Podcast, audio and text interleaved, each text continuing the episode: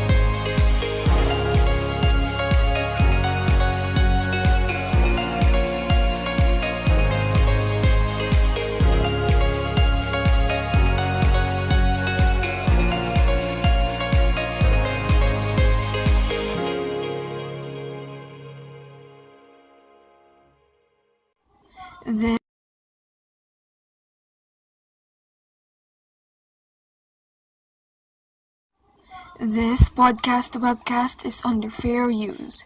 Copyright disclaimer under Section 107 of the Copyright Act 1976. Allowance is made for fair use for purposes such as criticism, commenting, news reporting, teaching, scholarship, and research. Fair use is a use permitted by copyright statute that might otherwise be infringing.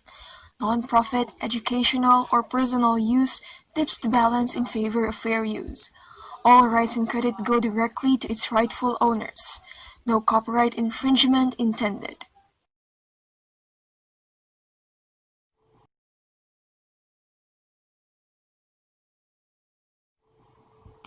The views and opinions expressed are strictly those of the hosts and participants, and do not reflect the views of the faculty, organizations, and the university.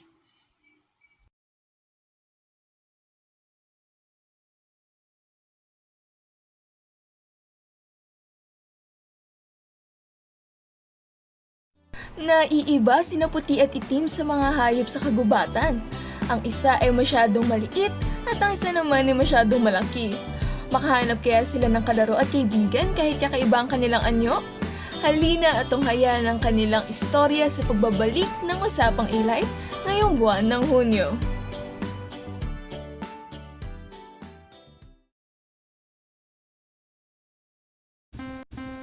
Magandang araw mga bata! Kumusta? Ako si Teacher Ana at ako ang makakasama niyo bilang tagapagkwento sa pagbabalik ng panibagong episode ng Usapang Ilay. Ang kwento natin sa araw na ito ay pinamagatang Sali Ako. Isinulat ni Alaysa Reyes at iginihit ni Ayori Espiritu. Ako si Puti! Sambit ng isang maliit na puting ibon. Ako si Itim. Sambit ng isang malaking itim na kalabaw. Isang araw sa kagubatan, nakakita si Puti ng tatlong magkakaibigan naglalaro ng pagbaguhan. Pwedeng sumali? Tanong ni Puti sa mga magkakaibigan. Sa kabilang banda ng kagubatan, ay naroon naman si Itim. Nakakita rin siya ng tatlong magkakaibigan naglalaro. Tinanong niya ito, Pwedeng sumali? Walang sumagot sa tanong ni Puti, kaya naman inaya niya ulit ang mga ito. Sali naman ako! Sa kabilang banda ng kagubatan, ay hindi rin nakakuha ng kasagutan si Itim, kaya naman muli niyang tinanong ang mga ito. Sali naman ako! Sinubukan pang muli ni Puti na sumali sa laro ng magkakaibigan. Sali rin ako! Sambit niya sa ikatlong pagkakataon. Ngunit, hindi ulit siya narinig ng mga ito. Kaya naman malungkot siyang maglakad sa kagubatan. Sa kabilang banda naman ng kagubatan ay naroon din si Itim. Naglalakad na malungkot dahil hindi rin siya nakasali sa laro. Nagkatagpo ang dalawang malungkot na bata. Hindi ako nakasali ng laro. Ikaw? Tanong niya kay Itim. May kislap sa mata na sumagot si Itim. Ikaw rin? Dahil parehong sawi at walang kalaro ay nagkaayaan ng dalawa. Tara, laro tayo! Sabi ni Puti. Nakahanap ng kaibigan si Puti at Itim sa isa't isa. Masaya at punong-puno sila ng tawanan. Namasyal sila sa hagubatan at sinubukan ng iba't ibang laro. Naritong nagluksong baka sina Itim at Puti at nagsungkari. Habang masayang naglalaro ay natagpuan sila ng iba pang batang hayop. Pwedeng sumali? Tanong ng mga ito. Sali kayo! Sali kayo! Sabi ni Itim at Puti. Nagtipon-tipon ang mga batang hayop kasama sina Itim at Puti. Tara, laro tayo! Masayang nakahanap sina Puti at Itim ng mga bagong kaibigan. Mula noon ay sama-samang naglaro ang iba't ibang batang hayop sa kagubatan. Yun lamang, maraming salamat sa pakikinig ng ating kwento. Hanggang sa muli, paalam!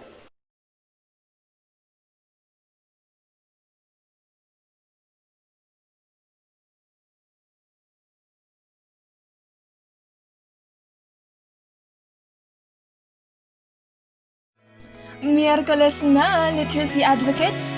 Welcome to Usapang E-Life. Trending sa edukasyon ating pag-usapan.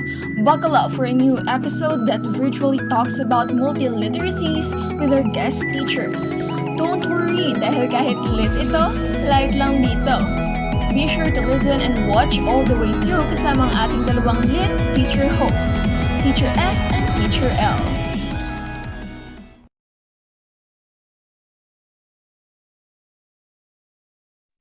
Good afternoon to our Usapang Elite viewers here in Zoom as well as in our respective Facebook pages. We are glad to welcome you to the fifth episode of Usapang Elite. Trending sa edukasyon, ating pag-usapan. I am Leia Esbinuya from the Center for Reading and Literacy and with me this afternoon is Professor Sheila Marie de la Peña from the Office of Student Affairs and Student Services. Yes, Leia. And we will be your moderators for today forum. Alam mo, Leia, excited na ako sa mga pag-uusapan natin today. Sa sobrang excitement ko, actually, in-invite ko mga students ko from 325 sa Blisay and 227 BFED. For sure, nandito rin sila this afternoon and excited to, um, of course, get new learning from our today's session. Isipin mo, no, long time running na pala ang usapang e-light at tunay na makabuluhan ng bawat sesyon na ibinibigay ng Faculty of Education Sciences, Center for Reading and Literacy, of course, kasama na na Reading Society. Yes po, ma'am. Hindi kayo nagkakamali dyan. At excited din po ako sa mga bago nating malalaman at matututunan this afternoon with our guest speakers, di ba? Nagsimula tayo sa mga episodes about arts and creative literacy.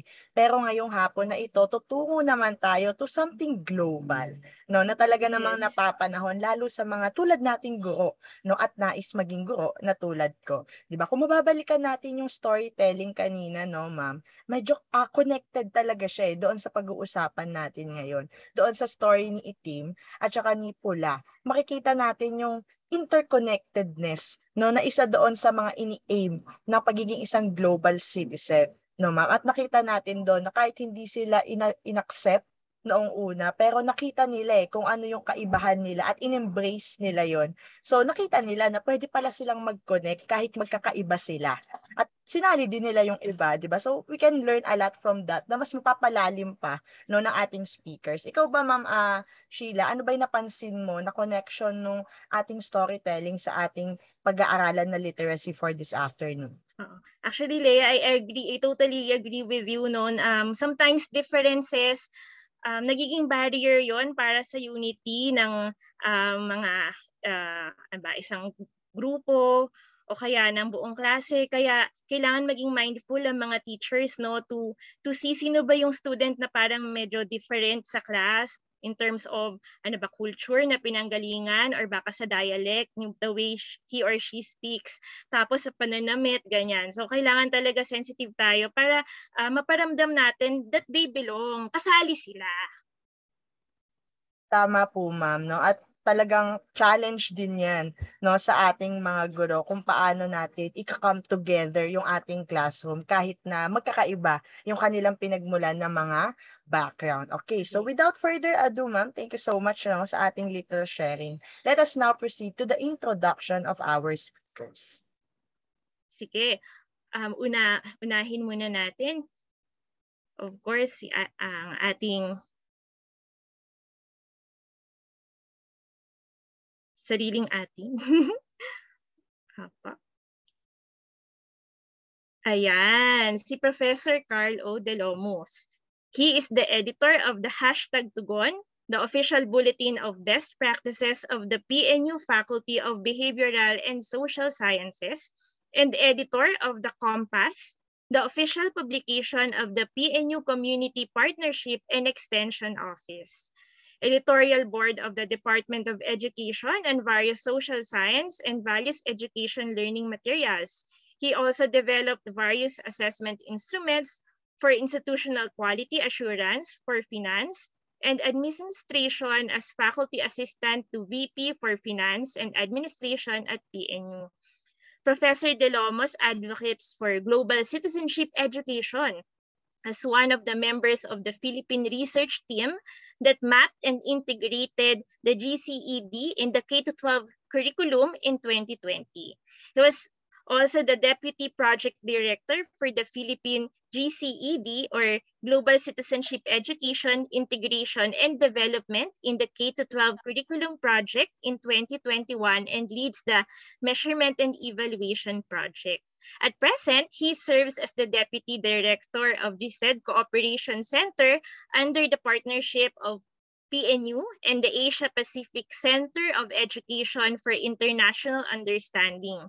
He's also the Extension Coordinator and a member of the Faculty of Behavioral and Social Sciences here at PNU.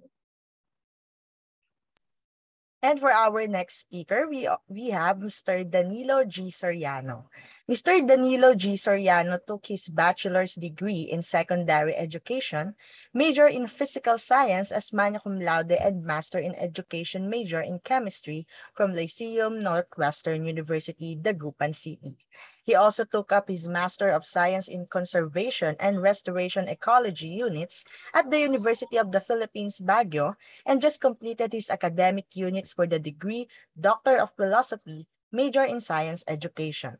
At present, he is the head teacher 3 and officer in charge of, of the Office of Assistant Principal 2 for Senior High School of Calasiao Comprehensive National School in Calasiao, Pangasinan. A consistent academic scholar and active student leader in different clubs and organizations who initiated different programs, projects, and activities in the school and community settings. Last 2016, he was awarded as one of the most outstanding UNESCO Youth Leaders of the Philippines Young Professional category. He was also recognized as one of the outstanding educators of the year during the 2021 InstaBright International Awards for Educators. For 2019 and 2020, he was the appointed national president of the National Coordinating Body of UNESCO Clubs in the Philippines, who leads 120 UNESCO clubs all over the country. In the pursuit of sustainable development goal number 4, quality education for all, target 4.7, he is one of the pioneer advocates in Region 1 of integrating global citizenship education, or GCED, in the Philippine basic education curriculum, particularly in his area and field of specialization, which is none other than science, technology, engineering, and mathematics, are also known as STEM. Last January 2020, he represented the Schools Division Office 1 Pangasinan in the National Training of YESO held in Tansac, Cavite. He also earned his training course certificate in GCED Online Campus by UNESCO Asia Pacific Center of Education for International Understanding based in South Korea and accepted in the online master class in teaching research in De La Salle University. Last August 2 to 13, 2021, he was the only writer and representative from the Schools Division Office 1 of Pangasinan during the online national workshop on the conformance review of learning resource packages on the delivery of greening program in green schools across K-12 curriculum organized by the DepEd Central Office. A professional resource speaker who have shared his knowledge and expertise to various schools, colleges, and university in the country with his topics on leadership, management, environmental education, professional empowerment, and heritage and cultural education. Without further ado, let us all welcome our two speakers, Mr. Danilo G. Soriano and Professor Carl De Leomas. Good afternoon po. Good afternoon po, Professor Carl and Sir Danilo. Good afternoon. How are you po this Good afternoon? Good afternoon po. Good afternoon po sa lahat. Thank you po naman for... po tayo? Yeah. Oo. Ay, uh, for DepEd, alam niyo na po, uh, this week po is a crucial week for this is our uh, scheduled date for the end of school year rights and recognition day. Kaya yun, kakatapos lang ng event sa school actually. What about Sir De Leomas po? Well, um, lagi namang busy sa PNU. Marami tayong ginagawa.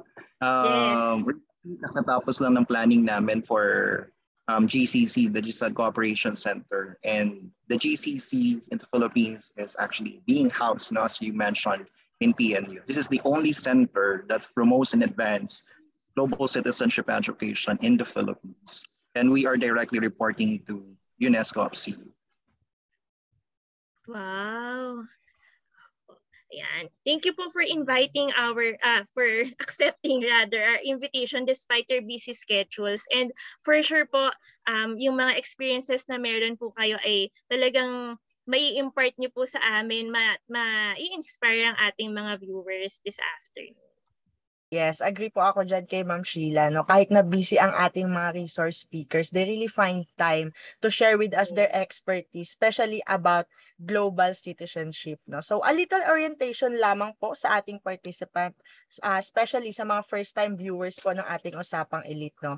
Our forum consists of three questions which will be answered by our resource speakers. So basically, just like what our title suggests, light lang ang usapan dito. No? Parang kwentuhan lang tayo tayo with our uh, experts pero at the same time meron tayong natututunan, 'di ba? So to start with our forum, may I call on again Ma'am Sheila for our first question.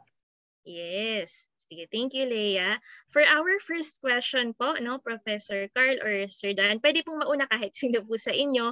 Para po sa inyo kaya, what is global citizenship or global literacy? Sir, siguro muna. Okay, sir. Okay po. Thank you, Sir Carl. Okay po.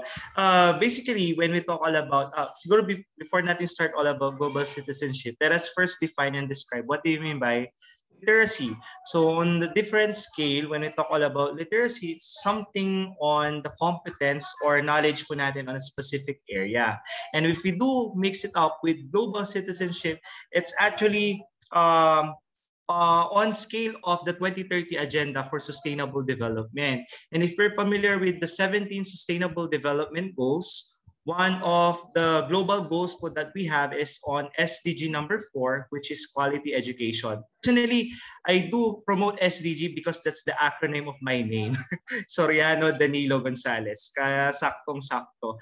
And at the same time, we do target 4.7 on global citizenship, in which on the uh, on the scale of global citizenship, it's actually on uh, our competence, our knowledge on specific interconnectedness of all our actions and decisions, especially from the grassroots level, that could be related to and that could be affected to the global scale. Need to say it's on the interconnectedness po natin from the global to national to local scales and settings po natin. So we will try to seek uh, an understanding if there is an interconnectedness uh, of all our actions and decisions and at the same time try to seek if there is actually a relationship po sa mga bagay-bagay na nangyayari. Yung mga nangyayari sa abroad na pwede din nangyayari din sa Pilipinas and our grassroots level sa ating mga locality.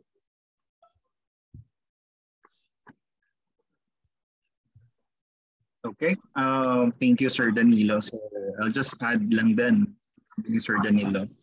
Um, apparently, um, there is no widely agreed definition of global citizenship um, then, no, sa ngayon.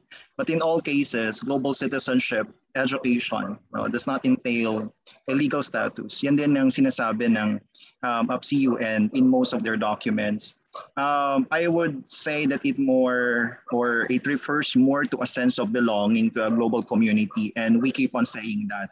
And um, a common sense of humanity uh, with presumed members experiencing solidarity and collective identity among ourselves. No?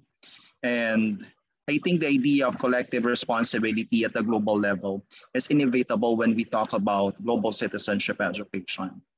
Um, with that, um, I think global citizenship education, it's more of um, facilitating our learners to be familiar and practice some universal values that we believe um, may be practiced um, by all of us as human beings of this world. Um, it is not new. Okay, it may have new nomenclature for most of us, uh, but we keep on saying na ang global citizenship ay hindi bago, no? Hindi ito isang bagay na um, there's something new about it, but we are just um, um, maybe um, we are more um, aggressive no? And assertive now in promoting um, this philosophy this approach. And in some documents they also um, define this as a method okay so that is global citizenship and then okay um, not um, i think um, for for some um, listeners and viewers um, they need also to um, know that global citizenship education has um, three dimensions of um, cognitive, social, emotional, and behavioral dimensions where um, GSET themes are being divided. In the context of our country, when we had our project um, in 2020, we were able to identify um, themes and topics um, that can be um, discussed or elaborate inside the classroom um, for global citizenship education across learning standards, um, that we have in the K-12 now. So um, I think global citizenship education based on our experience when we had trainings with our teachers, hindi naman siya din ganun kabago. Actually, medyo aha moment din sa kanila na, okay, hindi naman pala iba yung ginagawa ko. It's just that uh, we're just naming things, no? Uh-oh. So um, we just have to focus on that idea of solidarity and um, sense of um, common good for, for all the humanity. Salamat. Ayan, no. Thank you po sa unang sagot ninyo sa ating unang question. No, nabanggit niyang ating mga speakers na ang global citizenship is one of the aims din naman ng ating SDG. Uh, na, na pinopromote din natin or tinuturo din sa atin. No? Naalala ko doon po sa isang subject ko sa contemporary world no na talagang ang global citizenship hindi naman po talaga siya bago pero siguro katulad nung sabi ni Sir De mas nagiging aggressive lang ngayon, mas nagkakaroon lang ngayon ng uh, spotlight lalo na pagdating sa tertiary education. Dahil ang mga bata lalo na yung mga uh, katulad ng PNU no na Center for Teacher Education kailangan malaman natin eh. Kailangan maturo natin sa mga estudyante natin. Paano ba sila makaka-connect sa iba? 'di ba? Lalo na ngayon na rampant na at very evident ang globalization, paano nila maiintindihan na itong mga ginagamit nila ay maaaring nagmula sa ibang bansa? Ano yung purpose? Bakit may ganito tayo sa bansa natin? Bakit nag adapt tayo ng certain culture? Bakit nag assimilate tayo ng certain values from other countries? So napakagandang pag-usapan po, 'di ba? Even kung ano yung meanings niya at the same time habang lumalalim yung ating usapan, yung mga strategies no na pwedeng makuha ng ating viewers on how to instill global citizenship literacy. Tama po ba, ma'am? Yes, uh, Alea. No, maraming strategies na. Yun nga, pa, ginagawa na rin pala ng mga teachers pero we need, sabi nga ni Professor De Lomas, kailangan lang natin i-label, ilagay sa structure. So, while, lis, um, while listening to them, actually doon ako napaisip na um, since matagal na pala natin ginagawa, no? Pero ano ba yung naging mitya? Bakit tayo bakit ngayon tayo humantong na sa need na ay kailangan na natin tong i- i-advocate talaga, tong global citizenship. Ano bang meron before? Masyado ba tayo nakafocus sa pagiging nation uh, sa ating um, nationality o yung maka, pagiging makabayan kaya ba nalimitahan ang ating pagiging global citizenship? Ano po uh, sa palagay po ninyo? Okay. Um, okay ba ako? Anong ako naman mauna? Yan. Um, well, um, when we were doing our research, no, maganda yung tanong ni Ma'am Sheila. Okay?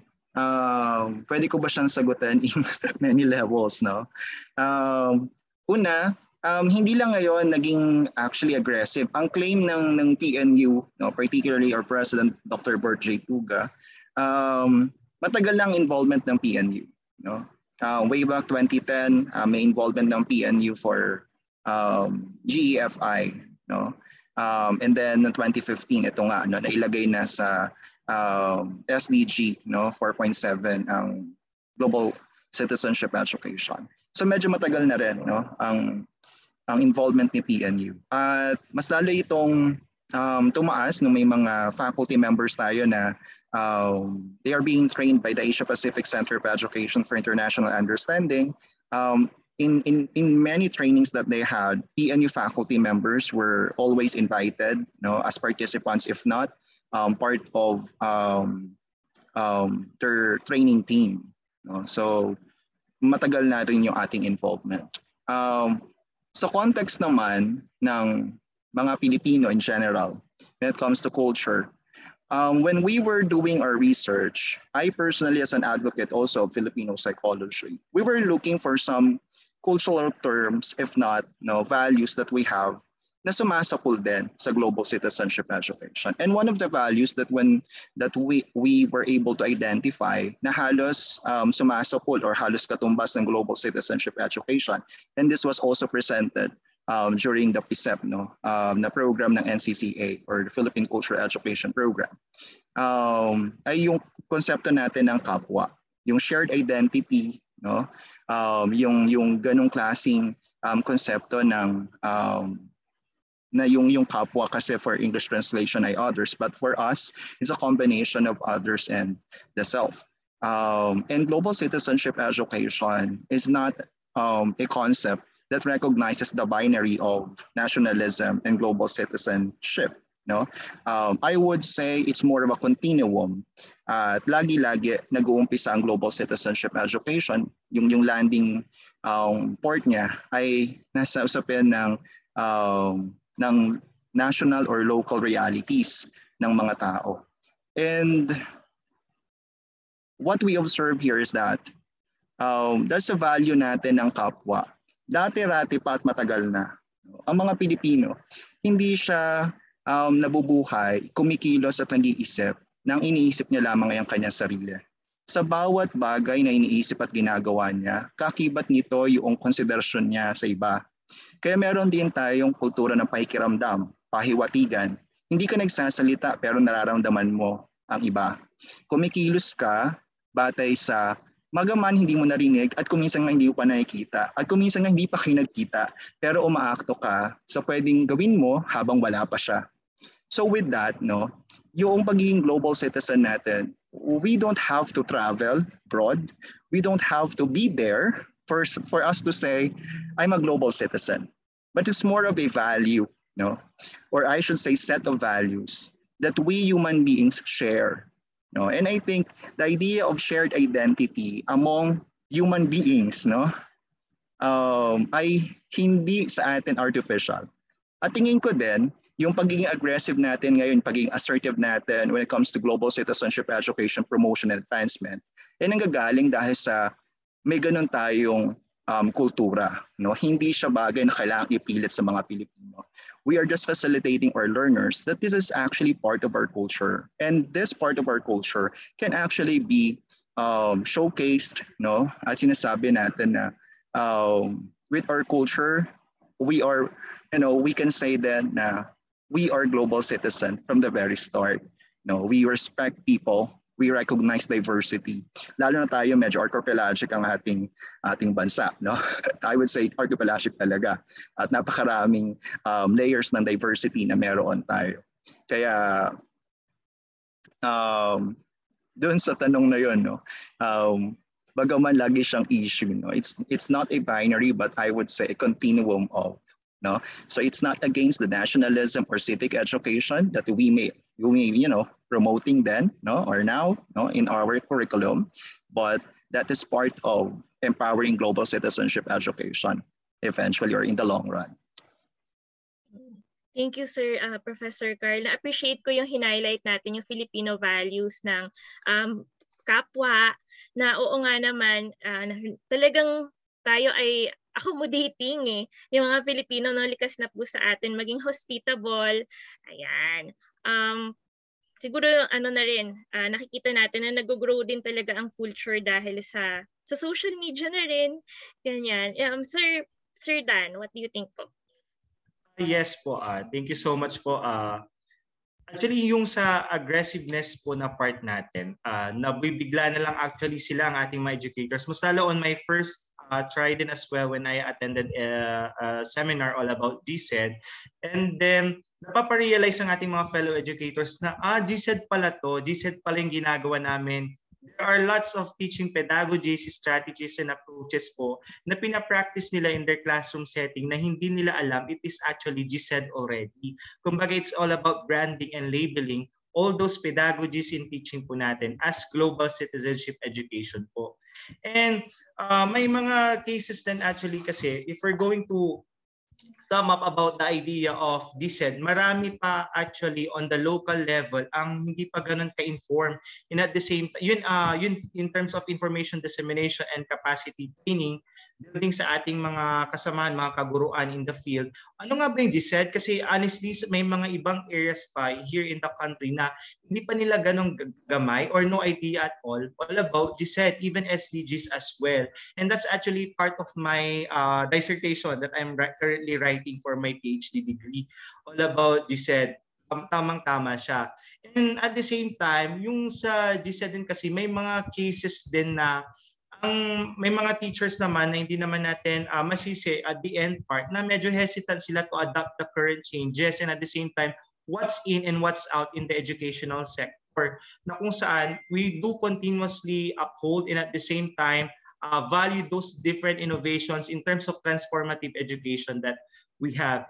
And uh, uh, yung sa story din kanina ni Sir about uh, current definition talaga ng global citizenship, actually, uh, I do agree with Sir na there is no universally accepted talaga na na-develop na definition ng said. But uh, on the latter part kasi, if we do anchor it on a principle, on a theoretical framework, if we're familiar, especially sa mga eduk students natin, nag-aaral ngayon for their prof ed subjects, nandyan yan sa UNESCO's Pillars of Learning po natin, yung learning live together. Because basically no man is an island and we do need a collective efforts from the local and to global. And at the same time yung taking involvement ng bawat isa sa atin.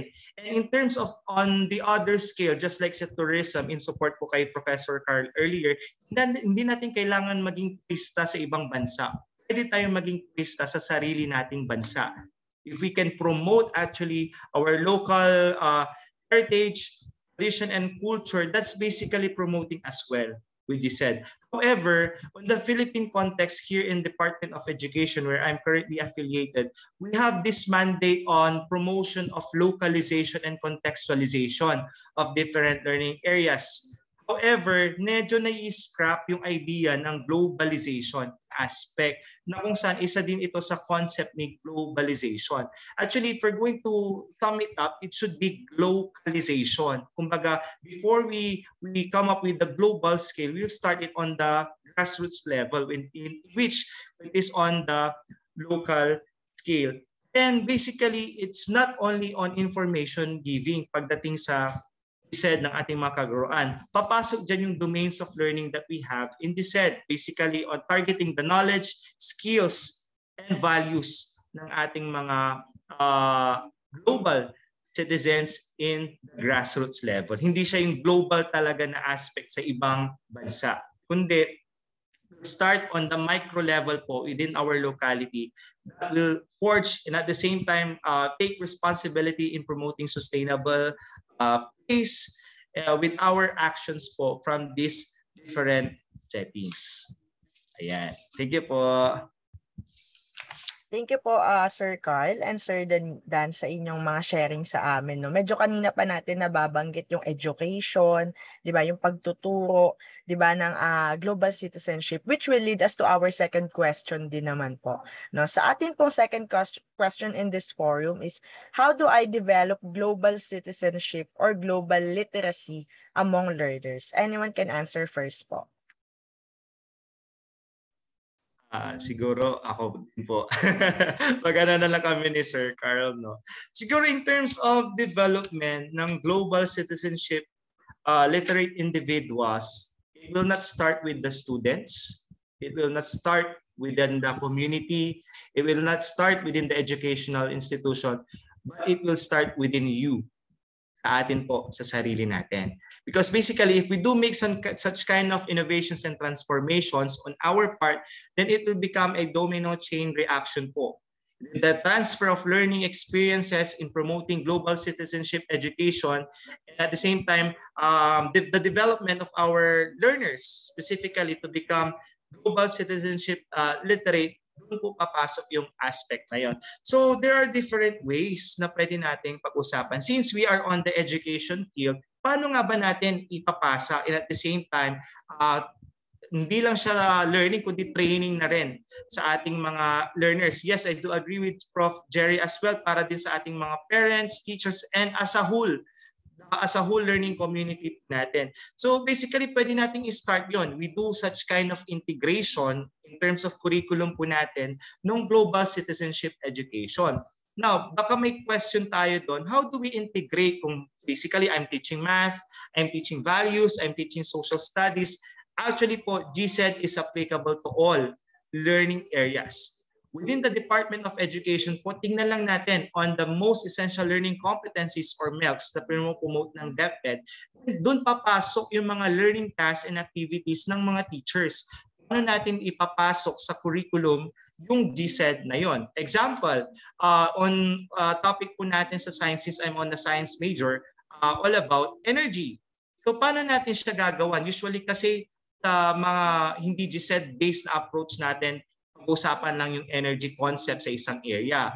Basically, we can do such kind of GSED exploration. Example, uh, on the first world countries, ano-ano yung mga energy waste and resources na meron sila. Magsasite tayo ng ating mga first world countries down to the third world countries hanggang mag-lead tayo sa Philippine context. So from global down to national. And within the national, pwede nating ipasok what are the different energy resources are being and used by human uh, humans in their daily living hanggang sa mapunta po tayo sa inyong locality. Say for example, in Pangasinan, we have the Swal uh, coal power plant makikita natin yung interrelationship at interconnection ng mga lessons. So ang mga learners din, aside from localization and contextualization ng mga different approaches, natitrace din nila on the other skills sa global one na ah, meron din palang ganito, baka pwedeng interconnected ang energy resources ni Indonesia with the Philippines since we belong to the Pacific Ring of Fire. Mga ganun na aspect. So there is what we call the subject integration at the same time curriculum integration within our learners. And with that, basically with that small action po natin, that will create a big impact po on the part of the learners as well. Basically, that will uh, help us achieve our objective na kung saan i-develop natin ang ating mga learners na we do go outside from the box. Hindi lang to yung mga actions natin na para lang sa locality, para lang sa Pilipinas, also pwede rin ito in the global scale. Ayan. Thank you po. Thank you, Sir Don. Um, well, um, mag-add muna ako dun sa curriculum integration na binabanggit ni Sir Don. No? Uh, well, I totally agree with, with Sir Don that global citizenship education can be integrated okay, in our um, in all learning areas technically. Um, as a matter of fact, we were able to do that. You know, we were able to enhance um, um, the performance and content standards of K-12 in 2020 to integrate um, global citizenship education. I think another way on how to, uh, well, um, teach or promote global citizenship education is on the policy level. Um, kaya patuloy no, ang ating communication with the Department of Education through um, their Bureau of Curriculum Development, Director Andaya, okay, para magkaroon no, um, talaga ng um, isang tangible evidence that global citizenship education will then be uh, will, be uh, considered in the K-12 curriculum um, review, okay? If not enhancement na ginagawa nila ngayon. Um, and I'd like to mention this na um, with our current law on values education and GMRC, I think magandang platform din yon no? to, to promote global citizenship education kaya na um, naka-integrate no, sa buong curriculum ng, ng values ed at ng GMRC. Um, um, I would like to say then na um, for for the teachers to integrate curriculum, of course we we mentioned yung um, mga ano yun eh, policy, paper-based way of integrating and teaching or promoting global citizenship education. But at the community level, um, I think the teachers should be keen to observe um, the realities and issues that they are facing. No? They are currently, um, well, um, um, at, at this moment, addressing no? um, kasi magandang context yon para yung mga concepts no and values and I would say contents ng kanilang mga tinuturo ay magamit for for social action. And that is what the behavioral domain of global citizenship education value most. Um, with um, the assumption that whatever we do for our community, especially if that is for sustainability, that would um, affect no, um, the global um, scenario, okay? Whether you are at the global south or global north, no? Um, merong parte ka na ginagawa. At yung parte mo na yon, um, hindi yung kinakailangan na um, merong direktang epekto sa sa ibang bansa. So you, you just have to be familiar with your um, with your with your community, no? Ano yung communal concern ninyo, especially on sustainability and practicing the values of global citizenship education. And I think that will transcend, no? That's how we will transcend.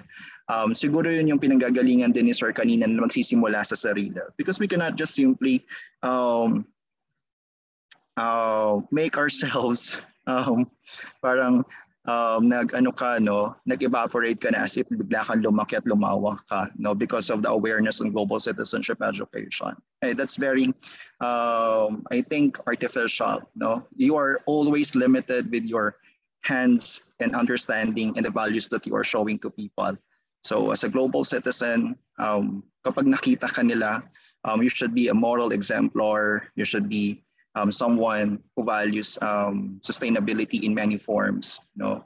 Uh, kumikilala no sa mga um, suliraning panlipunan at inaaksyonan mo ito at hindi mo lang iniisip at sinasabi.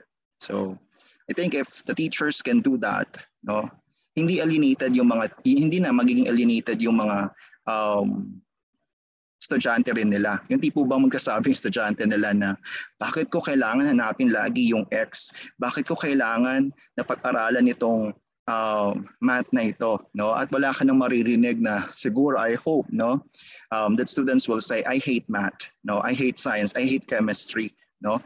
Um, di nila sasabihin yon because they will see now the value no at the level of their community and eventually it will affect no um, their global community dahil yun doon sa insertion ng global citizenship education. They will not be alienated, distorted, and even marginalized no, their experiences in their community. If global citizenship education can be integrated not only in papers but in practice of our teachers. Salamat po. Thank you, Professor Carl and Sir Dan, for um, your very insightful answers to that question. Actually, napaisip ulit ako while listening to you po. No? Uh, medyo nakafocus po kasi tayo talaga sa content. Well, uh, kung paano i-integrate sa ating curriculum yung mga um, yung global citizenship, literacy natin doon, as well as yung uh, pagiging model ng teachers. So na, ang question ko po eh, paano ba natin imo-model talaga sa students natin na huwag tayong maging discriminating para hindi tayo um, may walang makaramdam na alienated sila or isolated sila sa classroom. Um, usually kasi parang ano to eh, nagiging joke time lang na uh, minsan dinadaan lang sa biro yung sa personal appearance pero ang totoo na offend na pala yung bata, yung mga ganun. So paano kaya natin ito i-handle? Salamat. Uh, Sige po, let me start po. Since one of the domains of learning kasi natin sa GSED, it's on socio-emotional. Uh, GSED is also a values education aspect wherein na, doon papasok yung sense of belongingness ng bawat isa natin with respect to the diverse differences ng mga tao regardless of their culture, their appearance, their social status in life. Doon din pumapasok yung idea ng empathy, ng ng bawat isa sa atin na kung saan itong mga small actions kasi natin and decisions at the same time that uh, the, uh, will create uh, a big impact po with the others. Kaya doon papasok na uh, yung yung intercultural communication natin with them, with the other um, uh, uh, people with respect to their origin, their country, and culture. So aside from the sense of belongingness din natin, yung respect for diversity we have. Kasi we have our own unique um, idea, unique way of living, unique uh, origin. Magkakaiba yon. So it's just a matter of as well of uh, in, uh, cooperation, national understanding, and at the same time, uh, yung promotion na we are one in this world together. So regardless saan man tayo nang galing, diba, isa pa rin and we are all considered as global citizens in our own different ways. Yeah, thank you, Sir Danilo. Magdadagdag na lang siguro ako doon. Salamat, Sir Danilo. Um, kanina rin nabanggit ni Sir Dan no, na the spirit of global citizenship education lies on one of the pillars of education and that is living together. Um, aminin man natin o hindi, there are many forms of discrimination that is, you know, happening inside the class.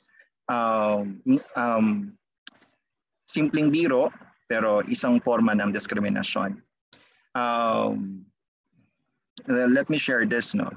Um, kasi may iba akong perspective uh, when it comes to um, gender din, no? By the way, I'm a gender advocate. Um, but for me, no, yung mga katawagan na nasa spectrum, etc., I think that is a neo-discrimination for some people who may not be aware of those spectrum. Because um, when I ask students, when I ask people then, no, anong nararamdaman mo if people cannot identify your identification of yourself because they are not aware, but they do respect you.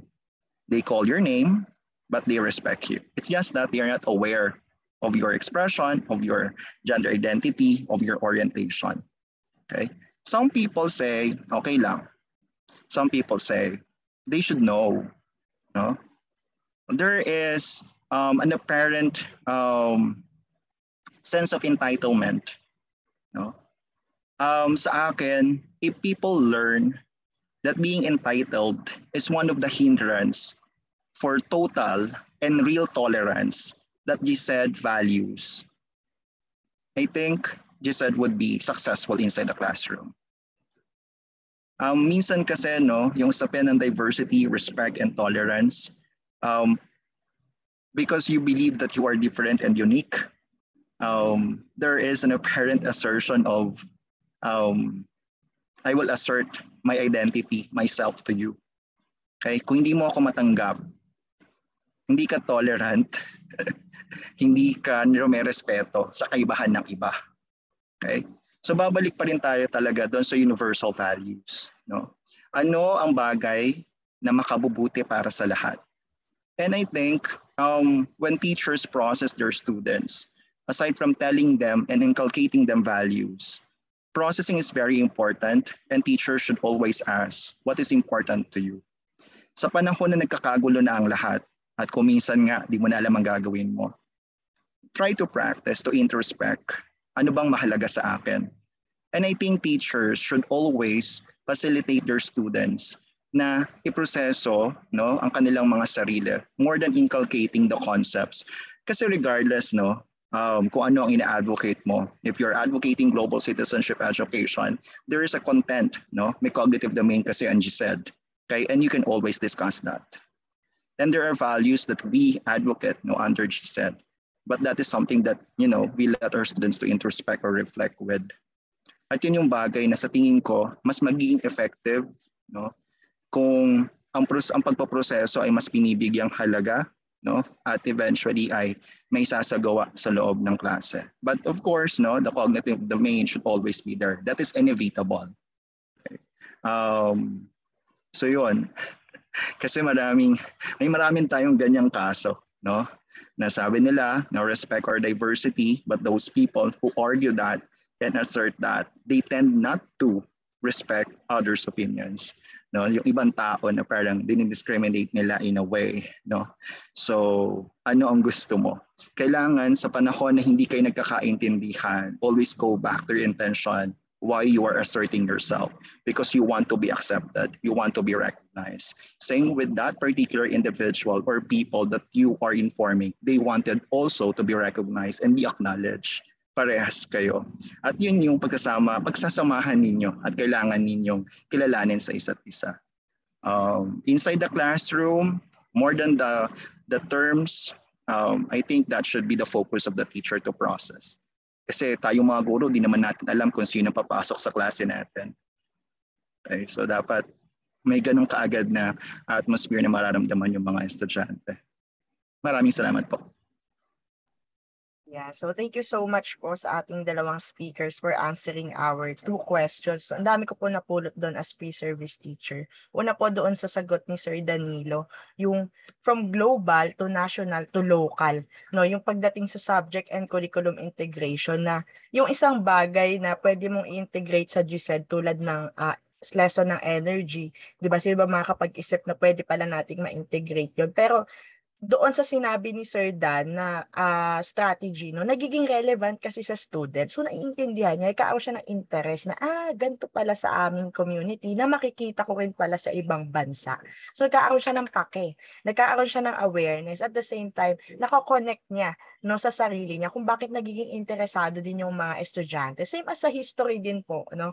As a social science major, yan po yung isa sa mga tinuturo din po sa amin. Eh, na kapag nagtuturo kami, hindi lang yung content, hindi lang yung uh, cognitive, kundi ma-hit din namin yung psychomotor as well as yung affective domain ng bata para malaman niya na may connect pala yung tinuturo namin sa buhay nila. May connect pala yung tinuturo namin paano sila magde-develop sa sarili as personal as well as bilang kapwa. 'Di ba? So yung isa po sa mga nagustuhan ko sa sinabi ni Sir Dan. Pagdating naman po kay Sir Kyle, maganda yung sinabi po niya na uh, policy level din talaga na kailangan natin para ma-integrate din itong GSED sa ating mga courses or sa ating mga uh, SLA no? Dahil kung wala yung tulong mismo ng mga malalaki nating uh, education institution and stakeholders, may hirapan yung mga nasa baba, yung mga teachers na tulad natin to implement this kind of education sa ating mga bata kasi pwedeng may time restraint, 'di ba? Or pwedeng may may may gusto lang i-focus talaga ang curriculum. Pero kung nabibigyan ng chance, no, tulad ng DepEd and even ng CHED na ma-integrate no itong uh, GSED education, mas magiging uh, mas maaabot siya no, mas maabot natin yung mga bata. As well as agree din po ako sa sinabi ni Sir Kyle na processing, no, everything does not happen overnight, lalo na pagdating sa learning, 'di ba? Kailangan magtanong ka ng magtanong sa mga estudyante. Kailangan mag-effort ka na mag-effort na makita nila kung ano yung tinutumbok mo. At at the same time, katulad ng sinabi ni Sir Dan, paano magiging relevant sa student itong sinasabi mo? You are asserting yourself, pero paano naman yung kapwa mo rin? 'Di ba? Kaya sabi ni Sir Carl, mahalaga no na go back. Ano ba yung intention mo? Ano ba yung purpose mo? Which is yung common good 'di ba? Na mag mag-meet kayo halfway netong iyong tinatawag mo na kapwa. Ikaw po ba Ma'am Sheila, meron ka po bang gusto pa i-add? Na-appreciate ko yung lalim ng conversations natin. Na-enjoy ko talaga to.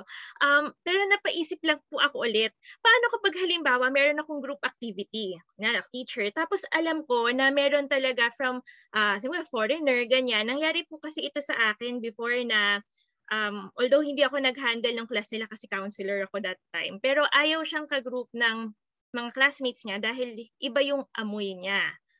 Yun. Tapos, um, may time na sa group chat, merong nag-send ng um, picture ng deodorant. Kilala nyo na to, o oh, ayun. So, paano po ba natin, paano ba yung dapat nating gawin bilang teacher doon? Kailangan ba na um, dahil may identified kang foreign student, ah, sige, i-group ko na kayo ng, sa simula pa lang naka-group na kayo or pag hinayaan mo kasi na pipiliin siya, baka walang pumili sa kanya, ma-alienate siya lalo.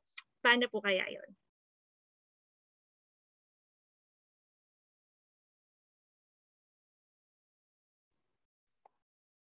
Hello. Ayan. Okay. Um, again, um, there are three domains in GSED. Okay? Um, sasagutin ko muna siya muna, ma'am, no? Paano ang gagawin mo? Una, you don't have to force. Okay? You don't have to force the students and your student na foreign foreigner no na magkaroon ng group activity group group activity is only one of the many pedagogies pedagogies, no, if we're referring to adult learners, na pwedeng gamitin to process our students to, to, to, to facilitate them for global citizenship education. So maraming paraan. If your intention is to educate them about global citizenship education, one pedagogy may not be the effective one, no, having that set up na meron kang foreign students. So napakarami pa niyan. We have listed that actually. So nasa, nasa manual yan kung paano magsulat ng GSED um, lesson exemplars. No? We're just waiting for the dep, uh, no, a go signal to release the manual. Um, so marami po yan. Second po, um, I would say na um, kung ganun yung nagiging pagtingin, no, ng mga estudyante. So meron silang issue on um, maybe appearance, okay? At doon nga yung amoy, okay? So kung hindi doon maatake, no, yung yung in-person physical contact, um, baka pwedeng mag-focus, no? Kahit naman nung nag-integrate kami ng global citizenship education, ang sinasabi namin sa mga mappers ay we don't have to force the three um, domains of global citizenship education to enhance certain content or even performance standards. If we believe that there are certain domains that can can be integrated lang, no? Or can be used to enhance the content and performance standards, yun lang ang gamitin natin. Thus, the pedagogies strategies na pwede natin gamitin, yung mga methods and strategies na pwedeng gamitin sa pagtuturo, ay hindi rin um, nakataga sa bato na dapat ito ang gamitin. So meron siyang parang menu of um, strategies na pwede mong gamitin to, to process. Um, now, if your intention is for, for the students to um, accept no, um, the foreign students, tingin ko for the teacher, the teacher also needs to clarify um, to himself or herself na what do I mean by respect and accept? No? Um, should I be starting with um, um, physical socialization or should I be starting with their cognitive domain na gusto kong makita muna how do they perceive or how do they define respect, tolerance, no? Considering na meron na silang ganitong kaklase. Tapos paano nila nararamdaman o ano ang kanilang nararamdaman, no? Uh, minsan kasi it's about ano eh, um, strategizing um, your methods na ano yung mauuna, ano yung gitna at ano yung huli, no? Um, Actually, um, when we were developing our manual for just a um, lesson exemplars. Isa yan sa mga conversations. Ano yun dapat na mauna no, pag pinaprocess natin kasi hindi naman talaga natin pwedeng maipilit agad no, sa learners natin yung gusto nating matutunan sa kanila. Um, again, it's it is a processing but I believe hindi yun mauuwi sa dulo ng term na iiwasan nila dahil sa hindi nila matake yung amoy ng kanilang kaklase. Kasi even us, may amoy tayo. Pag pumunta tayo sa ibang bansa, may sinasabi rin sila tungkol sa atin. No? Pero siguro hindi ko nababanggitin dito. Um, so, yun. No? Baka kailangan din nilang malaman yun. Na, kala nyo kayo lang, yung, ano, kayo lang nakakaamoy. May amoy din tayo. No? At may sinasabi rin ng ibang mga nationalities. But katulad ng ginagawa nyo at katulad ng ginagawa nila because they we respect each other's emotions we don't say it, no? hindi yung sinasabi sa kanya ng, ng prangkahan. Tulad nila, hindi yun alam, no? Pero ganun din yung sinasabi nila sa inyo. So, yun po. Salamat.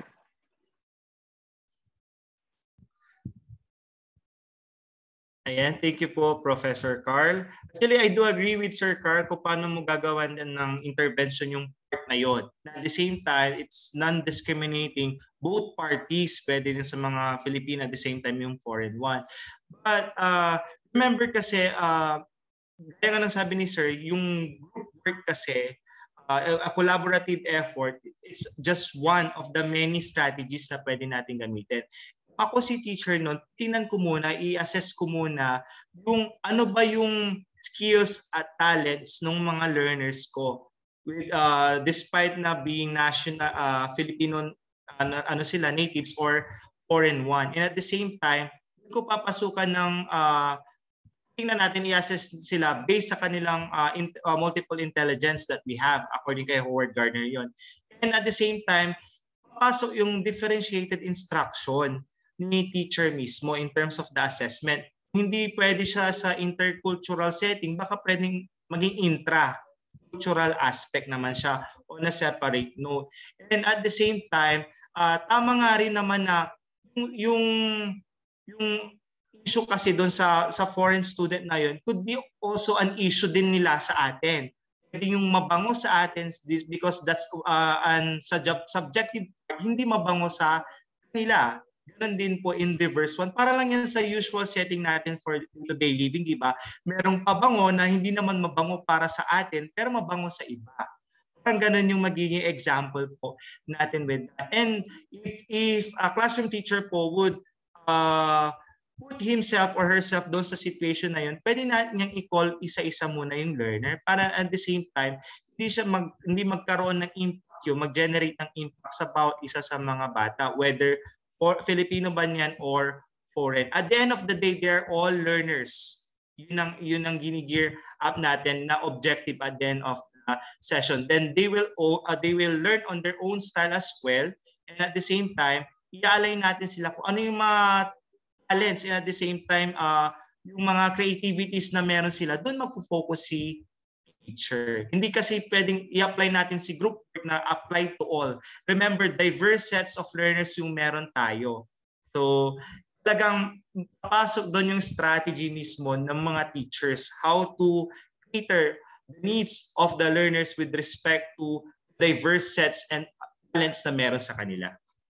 Opo. Salamat po. Doon talaga tayo babagsak pa rin sa concept ng global citizenship na kailangan meron um, i-consider yung common good, yung universality, at ang humanity. Last question na po ito. What are the changes or challenges rather in teaching global citizenship literacy? Medyo connected po sa kanina, pero any other challenges po that you also experience? Thank you po. Uh, siguro I will ano uh, start Sir Carl. Okay lang. Pang, fina, pang finale natin si Sir Carl since na nasa GSED Center sila. No? Okay. Uh, isa yun na pumasok po sa study ko on my dissertation po sa GSED. In terms of policy making po, uh, honestly, in the basic education here in the Philippine context, wala po tayong strong na ed memo or advisory or any instruction po coming from, coming from the central office with regards to how do we fully implement and integrate GSED in our basic education curriculum. However, we had our previous trainings before pandemic pa ito na ginanap sa Makati and at the same time in Park when I both attended the the trainings all about GSED. Kasi pumapasok yung sa framework na paano nga ba natin i-apply yung sa said in our basic education curriculum. Uh, considering na there are four aspects actually kung pwede din natin siyang i-apply. Pwede siyang maging school-wide or ito, ito yung tinatawag natin na school approach. Pwede rin ito maging cross-curricular. Pwede maging integrated with certain subjects or pwede rin siya maging separate or stand-alone subject. I remember yung kay Sir Ronald Gonzalez atin from City College of Calamba na kung saan sa tertiary level nila, they had this one general subject which is global citizenship education integrated po sa lahat ng curriculum nila sa mga courses na meron sila. And sa policy making din lang talaga kasi kung meron tayong malinaw established na DepEd order or policy regarding GSED, then there's no excuse sa bawat isa sa mga educators natin in the field.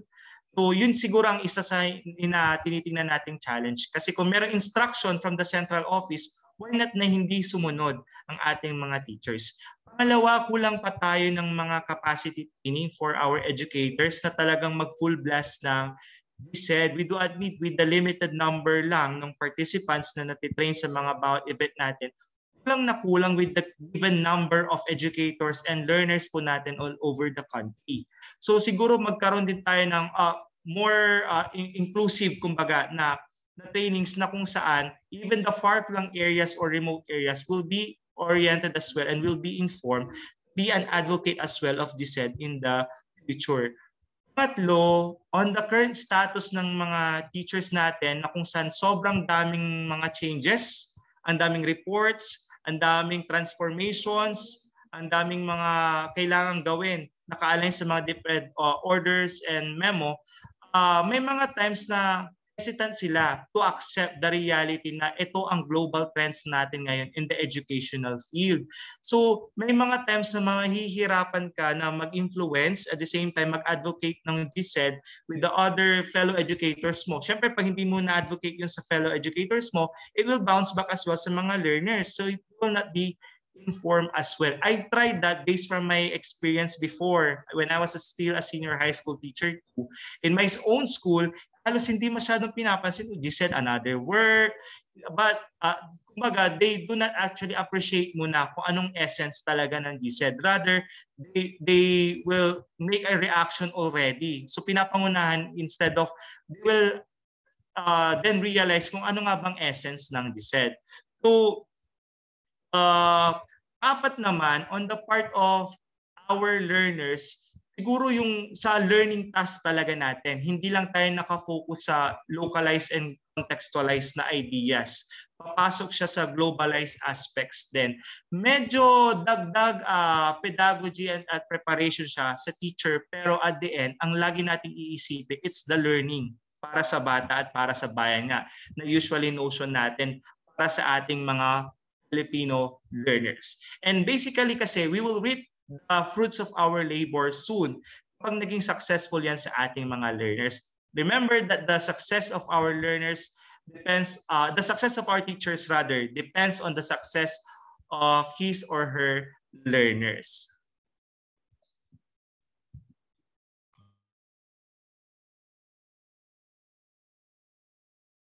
Thank you, Sir Dan.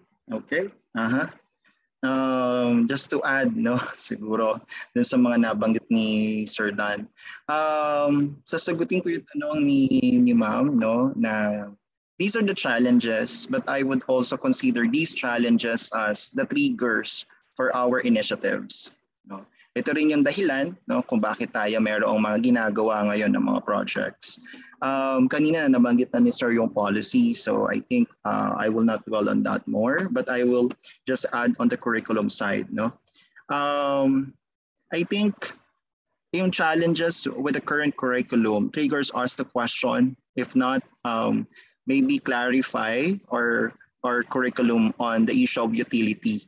No, ito ba ay nakahanda no para sa hinaharap na gusto natin no para sa mga susunod na Pilipino ng Pilipinas. um, yung usapin din ng adequacy and relevance. Is our curriculum adequate and relevant for, for today, no, at present, and, and for the future? Um, with the utility ad, ad, um, adequacy and relevance concerns of our curriculum, um, I think global citizenship education would be one of the drivers to clarify you know, those elements of our curriculum. Um, on the side of our teachers, nabanggit to ni Sir, at marami tayong initiatives ngayon na inahanda at pinagpaplanuhan on teachers training. Not only for basic education, but also for um, TEIs, teacher education institutions, and higher education institutions. We're actually um, planning for specific trainings for them, whether it's um, through whether through online or in person. Okay, so pinagpaplanuhan din natin yan lahat. Um, also, I think one of the challenges, and again, this is actually one of the triggers then no, for our initiatives, ay yung usapin ng mismong yung mga um, nasa iba't ibang localities natin, they are not that aware of their local issues and concerns. And these issues and concerns are actually your springboard. Hindi mo kinakailangan na um, for you to say na ako ay educated about global citizenship education, nagkaroon ako ng webinar, seminar, awareness about the terms of GCED. I don't think so. No? So it, it, it is better to understand if you are really aware at you are immersed no, sa mga local issues and concerns ng localities ninyo. And I think that's where contextualization, Sir Dan was telling us. No? And in the context of social science, I think ma'am would also, um, Ma'am Leia would also agree with me na in many cases, the content of social science is actually the context of the community. So, merong ganong pagkilala. We are not inculcating, but we are actually appreciating the issues and concerns, and then we are bringing it, no, in um, societal scale, and eventually, no, um, showcasing it, no, in, a, in in the global scale and vice versa. Hindi rin siya usapin, I think, ng linearity, no? Na you have to understand, no, the global context and then local context or um, may may ganong pattern, no? Um, I think there's no linearity, but what we have to understand is that nasaan ako, okay? Nasaan ako at anong nagaganap sa paligid ko bilang bahagi ng mundong ginagalawan ko. So if I will um, jump to understanding no, um, the global context and um, leaving behind my, my own community, am I really addressing global issues? Uh, pasensya na, no? mas tanong yung mga binabato ko. Okay? Um, because these challenges should never be defined by, I think, I or Sir Don, but for everyone who's listening right now, no? Um, kinakailangan nating iproseso ang ating sarili na kapag nagbasa kayo ng kahit na anong material on global citizenship education, GSED is not requiring you to remember them, but GSED is expecting you to do something about whatever you um, read. No? Also, um, I think yung yung challenge doon sa still yung binary, no? Yung usapin ng global citizenship education for the world and global citizenship education for the individual competitiveness. Um, meron kasing issue ng, o kaya naman may ganitong idea na, ano bang kayang gawin sa akin ng GSED? Sa kabilang banda, ano ba ang trabaho o um, dahilan kung bakit may GSED para sa mundo na meron tayo? Nasaan ka? No? And um, global citizenship advo- uh, global citizenship education advocates you know, say na hindi mo siya kailangan papiliin but per um, people, persons, no, the learners should realize that GSED is for you, and you is for GSED, and GSED is for the world. So you don't have to to to identify, no, na you're using GSED para sa akin ba o para sa mundo, no? But you are part of that mechanism to change the world for a better. At tingin ko, no, lahat ng nakinig sa atin, no, at sumusubaybay sa usapang elite. Um, I hope we were able to, I and Sir Dan were able to um, will um, deliver the very purpose of global citizenship education or global literacy. Um, don't be confused with the words and terms, but be concrete about. And um, I think we have to cement what we're trying to say when it comes to GCED or global literacy. That's um, universal solidarity, common good, tolerance, sustainable world, and of course, you know, um, a world that is um, people are living together, respecting each other, and um, values shared identity of humanity. Yun po, maraming salamat. Ayan, thank you so much sa ating dalawang speaker no sa pagsagot ng tatlo at mahigit pa namin katanungan nila, Ma'am She. At ang dami naming natutunan po mula sa inyo. And yung mga tanong and even yung mga challenges na iniwan nyo sa amin, it is something to ponder, no? Lalo na sa mga pre-service teacher as well as sa mga in-service teachers na din. Kung paano ba natin mapapalakas pa, no? Itong GSED uh, education or literacy na tinatawag po natin. So with that po, meron lang po kaming kaunting icebreaker na inihanda uh, ni Ma'am She at i-explain po sa atin ni Ma'am Sheila kung ano po ang gagawin nating mga participants regarding this. All right, thank you, uh, Teacher Leia. Back to me. Since we learned um, uh, that uh, it's really important for us, future teachers, of course, kahit ako, teacher na rin, it's important to learn more about global literacy so that we would be able to apply that when we teach, of course, when we uh, engage with our students, let's try to assess as of now how culturally intelligent we are. So kanina nag-share ito si Sir Jerry nag-share sa Zoom ng isang link no. Um tutulong ito sa atin para malaman natin gaano ba tayo ka-aware o gaano ba tayo ka-open pagdating sa pag-experience ng bagong culture o kaya uh, pag-try ng iba't ibang mga bagay uh, siguro yung uh, ma-experience sa ibang pagkain, kaya ibang language, o kaya gano'n ka karami yung alam natin tungkol doon. Sige, di i-take ni natin saglit pagkatapos share niyo namin sa uh, paki-share po sa chat box kung ano po yung result ninyo. Tapos sasabihin namin kung ano yung ibig sabihin ng mga result na yan. Thank you po. Check the chat box po nandun Nandun po ang ating link para doon sa ating cultural intelligence quiz po. Then share din po natin sa chat box ano yung uh, result no, na nakuha po natin. Even our speakers po can take the exam. Uh, it will only take 1 to 2 minutes of your time po. Yes, very short lang po.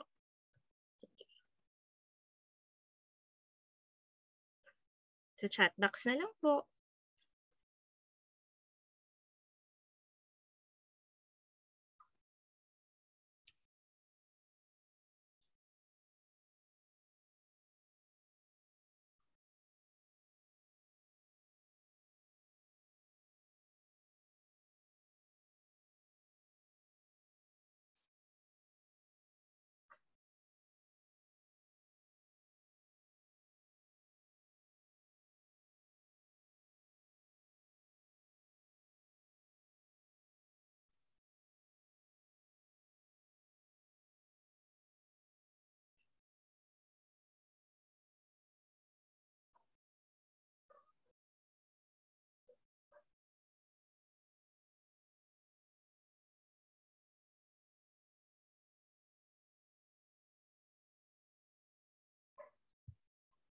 Okay na po.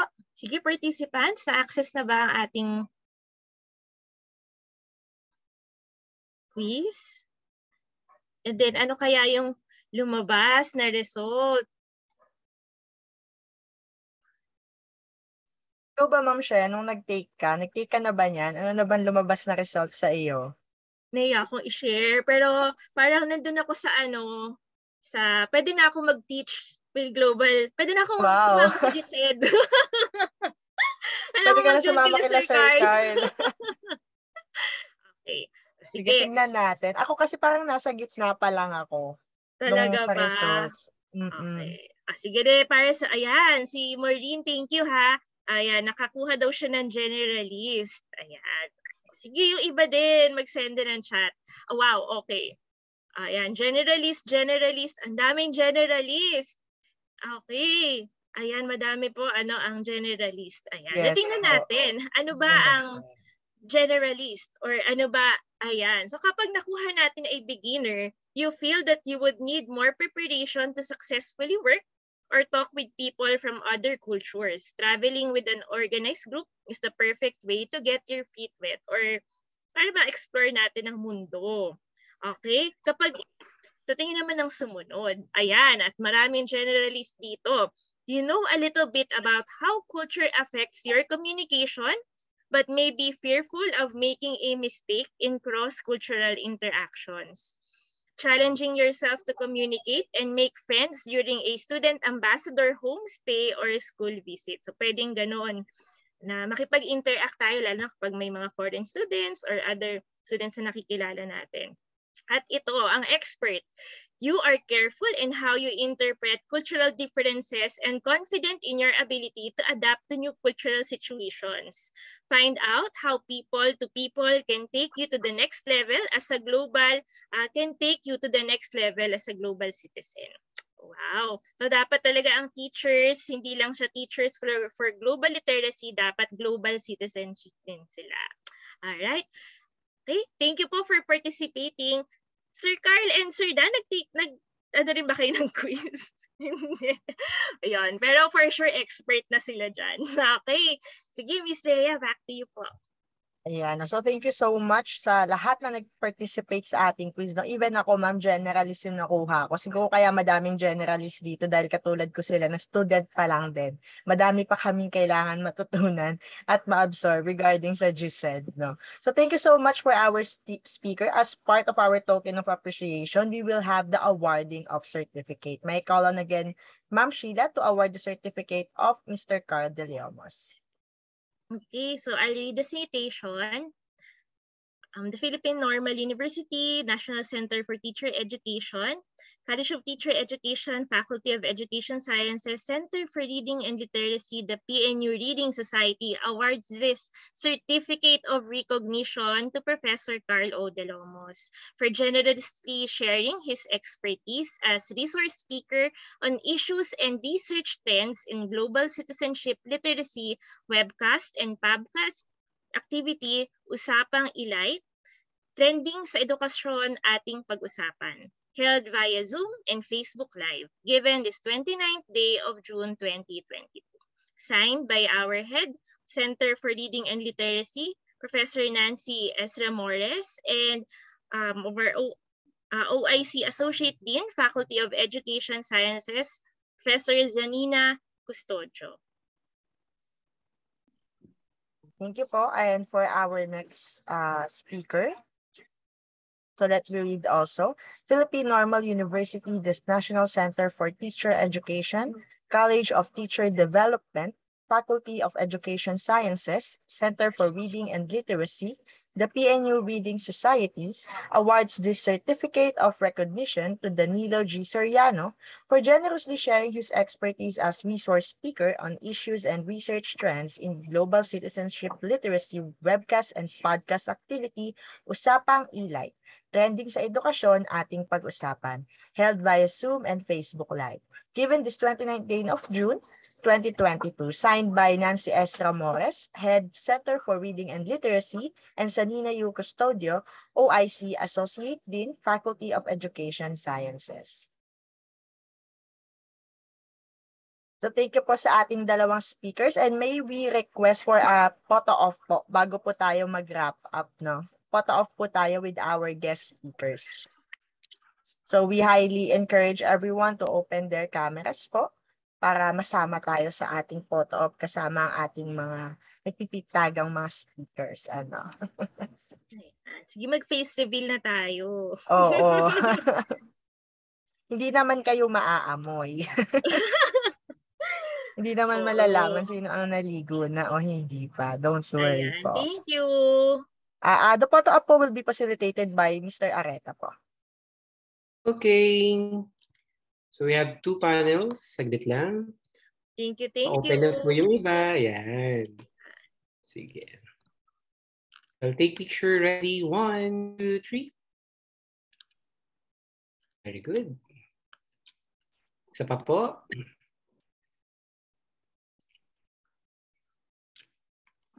One, two, three. Waki-waki naman. Yung virtual background ko magugulo. Ready? One, two, three. okay. Okay. So, Thank you so much po, Sir Jerry, for facilitating our uh, photo op po. So, we are now down to the last part po no, ng ating uh, forum. Sad to say, pero napakadami po naming natutunan. So, for our wrap-up po, may we invite our two speakers to say their final words po no, para sa amin. Ano po ba yung gusto, mo na, gusto nyo lang tandaan naman po namin, syempre, regarding sa lahat po na natutunan namin today. We'll start po with uh, Professor De po. Well, uh, pwede mag-promote muna. Ah, yes, well, uh, sir. again, uh, um, uh, lahat ba dito mga estudyante, may faculty rin po tayong kasama? May Lahat po ba? So. Okay. To our faculty members, we are inviting you to uh, attend our trainings no, na kakandak ng GCC. Uh, we will be having GSED trainings for PNU faculty members. Um, also, habang wala pa siya, no, um, there, there is GSED online that you can actually enroll yourself no, for the self-paced trainings online. And for all our students here, pwede kayong matrain online through GSED online, um, online campus. So sa mga interesado sa Global Citizenship Education, libre yon at pwede kayo makakuha ng certificates. And then also, we will be having trainings, no? Siguro kung hindi man ngayong taon na ito, but definitely we are planning to to conduct trainings for our pre-service teachers um, maybe for the next year, no? Na na mga projects ng GCC. And sa mga co-teachers ni Sir Danilo, uh, we are also inviting lahat ng mga teachers na kakilala ni Sir Danilo at lahat ng teachers na nanonood sa atin um, worldwide. No, grabe, grabe ang Center for Reading and Literacy. Grabe. Worldwide, um, maaari po kayo na um, makisama sa amin no, sa mga trainings din namin sa mga susunod na taon. At sa, sa mga teachers natin dito, of course, sa Pilipinas, we will definitely have trainings for you po. Um, at doon sa mga interesado no, na maging part ng research projects no, and other projects ng Global Citizenship Cooperation Center, uh, please don't hesitate to communicate no, sa, sa center at um, sa PNU no? Um, i forgot our email but you can email me then. That's deliomas.co at pnu.edu.ph for for anyone who is interested to join us no? Sa mga projects natin dito sa Pilipinas no? Through the GSED Cooperation Center. Um, for everyone na, nanin, na, na nandito pa at nakikinig sa atin um, I think um, the global citizenship education calls everyone to um, be the best agent, not only for yourself, but for the sustainable world that all of us wanted to have. Um, GSED is calling you to be um, proactive um, leaders of change for, for our country, the Philippines, and for the world that, you know, the only world that we have and GSED is knocking no, in everyone's heart uh, to, to open yourself and um, be the best ambassador of goodness and kindness and values that you and your community, us as human beings, value for the kind of world that we all want to have, not only for this present um, time that we are all enjoying, but for the future and for the futures of our um, grandchildren. Um, sana, no? Hindi tayo maging bahagi lang nun, kundi tayo ang gumawa ng inaharap na gusto nating magkaroon sila balang araw. Maraming salamat. Thank you. Thank you po, Sir De Leomos. Now we'll have po Sir Danilo po. Uh, first and foremost po, I would like to thank, uh, extend this uh, serious gratitude po for this opportunity, especially kay Sir Jerry Areta. Uh, I can still remember Sir Jerry nung nagre-review ako sa PNU for the LET exam. Siya yung sa ano namin noon, sa Prof Ed subject. okay, and to all the uh, technical working group for this event, to all our participants, be faculty, faculty and at the same time uh, sa mga learners po natin na let us all be uh, adaptive enough the current trends. Kumbaga, go with the flow tayo kasi di ba we cannot turn back sa mga nangyari na before. And at the same time, as educators, we do constantly learn. Kaya nga po tayo merong concept ng lifelong learning opportunities for all. Kaya nga, ba sa sinasabi natin na uh, yung learning is a continuous process siya. Hanggang sa buhay pa po tayo, diretso po tayo nag-aaral. And at the same time po, uh, don't be hesitant to uh, accept kung ano yung mga changes na meron tayo. Remember that change is the only permanent and constant thing in the universe. So, kung may mga ganitong aspect po, will be uh, actively engaged in promoting as well. Not only the global citizenship education, but the whole 17 sustainable development goals that we have. We still have at least seven years, I guess, or eight years before the 2030 agenda for sustainable development will be realized. Pero seven to eight years still a lot of years for us to make such kind of impact and collective action towards this attainment po ng global citizenship as mandated within the target 4.7 of SDG number 4. And at the same time, kahit na hindi po tayo makapag uh, promote in the global setting, within our local setting po sa community natin, sa school natin, pwede po natin yon maging advocates and ambassadors of GSET. So, go lang tayo ng go dyan. No? Uh, may mga challenges na may encounter along the way, but we'll use that challenge to and convert it as an opportunity for us to be freshen up with the current trends, especially on global citizenship education. And sa mga teachers din, especially, malaking tulong po ang GSED, especially in the pursuit of our personal growth and professional development. I myself po, aside from the dissertation na ginagawa ko sa GSED, I made an innovative work about DSED. I made an action research in our division office all about DSED. So continuous lang tayo and eventually soon we'll be realizing as well what's the real essence, purpose, and aesthetic beauty of DSED, not only to our academic life, but also in our social life, in making or establishing such kind of interconnection and partnership po within the other. Sabi nga sa SDG number 17, it's always on partnerships for the goal. Yun lamang po and thank you and be an active global citizen po in your own locality. Maraming salamat po. Ayan. Thank you so much po, Sir Dan. And at the same time, Sir Carl, no, babaunin namin yung mga final words ninyo sa amin as well as yung mga natutunan namin no, sa ating forum for today. So bago tayo tuluyan magpaalam, bago tuloy mag kaming magpaalam ni Ma'am Sheila, no, paalala lang namin sa ating mga participants that we have our evaluation form. Uh, it, this will be posted in our chat box as well as sa comment sections po no, ng ating uh, Facebook Live. So don't forget to evaluate our event for today para malaman namin ano pa ang need namin i-improve. At the same time, uh, promote na din po namin ang next episodes pa ng Usapang Elite. No? Hindi po dito nagtatapos ang ating episode. We have our episode 6 which will all be about multicultural literacy. So stay tuned po tayo sa FB page po ng Usapang Elite para malaman natin kailan muli ito gaganapin at sino naman yung mga makakasama natin sa ating next episode. So thank you so much po. Uh, ang ating pong uh, evaluation link will be posted by our technical committee dito po sa ating chat box as well as sa comment section po ng ating FB Live pages. So right now To receive your certificates of participation, please answer the evaluation form available. Okay po. So right now po, uh, we finally go no to our last segment no? So ma'am Sheila di ba? Kung sila sir To receive Carl your certificates of participation, please answer the evaluation form available in the pinned comment in the Facebook Live's comment section.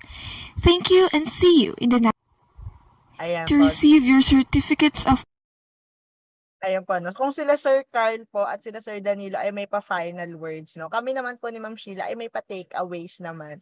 Ano ba yung mga pinaka nakuha namin from this forum? Sige, Ma'am Sheila, ikaw po muna. Ako, um, na-appreciate ko yung um, yung kahalagahan talaga na i-evaluate muna yung sarili. Kung meron ba akong sariling mga um, biases na um, naghihinder sa akin para i-promote ang global um, literacy. At the same time, yung naramdaman ko yung weight ng responsibility as a teacher kasi kailangan model ka. Kailangan may i-advocate mo yon para makapag-create ng, ng change. Sabi nga, we're not just teaching social transformation, but we are advocating for it. So dapat um, kitang-kita sa not just the way we we talk but also the way we act we interact with our students na laging um, kasali sila. Katulad ni puti tsaka ni itim di ba? La, uh, meron silang gifts eh that they can always contribute to the um, to the group. Or sabihin natin yung mga bawat estudyante they can always bring their gifts within the class. May kanya-kanyang talent kahit may iba't ibang difference. Kaya um instead of making it um reason para magkaroon ng separation, makita yung uniqueness na yan ay um, magiging force para mas maging united at saka um, maramdaman na when we're learning together, we are stronger. Ayan. Agree na agree ako dyan, no, Ma'am Sheila. Gusto ko yung sinabi mo sa dulo, no? When we are learning together, we are stronger. Totoo naman talaga yun. At isa din yun, no, sa pinapakita sa atin ng pagiging isang global citizen. Di ba? Para naman po sa aking takeaways as a pre-service teacher at the same time social science major. No? Na-appreciate ko yung mga shinare nila Sir Kyle and nila Sir Dan about relevance, about interconnectedness, about integration, as well as yung challenges na mga binanggit nila na hindi lang naman challenges tulad nga ng sabi ni Sir Kyle, kundi mga triggers din ito para kumilos din tayo, diba? para alam din natin saan ba yung pupuntahan natin. Hindi lang tayo basta-basta nag-lay out ng goals dyan. No? At gusto ko din yung sinabi nila, sir, na yung GSED, hindi mo, wag mo titignan kung ano yung kaya lang gawin ng GSED sa'yo. Ano yung kaya mo din namang gawin para sa GSED, di ba? Since GSED is for us, uh, and we are for GSED, and GSED is also for the world. Di ba? It connects us. Katulad nung sa story kanina, di ba? Ano ba yung purpose ng, ng paglalaro nila? Di ba, kailangan ba sa laro nila na ganito kulay mo? Hindi naman. So, makakapaglaro ka regardless of your race, regardless of your color. So, we go back to the purpose pa din naman. Also, to avoid discrimination. And syempre, lagi din po nating tatandaan na yung GSED, it leads us to this mechanism to change the world, no? To achieve sustainability. Hindi lang tayo magiging uh, catalyst of change, kundi yung change na i-implement natin is maglalas for the future generation, 'di ba? Katulad nga po ng sabi ni Sir uh, Carl kanina, 'di ba? GSED is calling us to be proactive leaders for change. So yun po ang aking mga takeaways for uh, this afternoon. So thank you so much again to our uh, viewers, to our participants, as well as to our resource speakers, maging sa lahat na naging parte na itong successful na fifth episode ng ating Usapang Elite. And we hope to see you again to our succeeding episodes dahil panigurado na madami pa tayong matututunan at madami pa tayong malalaman when it comes to literacy. So maraming salamat po sa bawat isa sa inyo and we may all leave the Zoom room. Thank you po. To receive your certificates of participation, please answer the evaluation form available in the pinned comment in the Facebook Live's comment section. Thank you and see you in the next episode.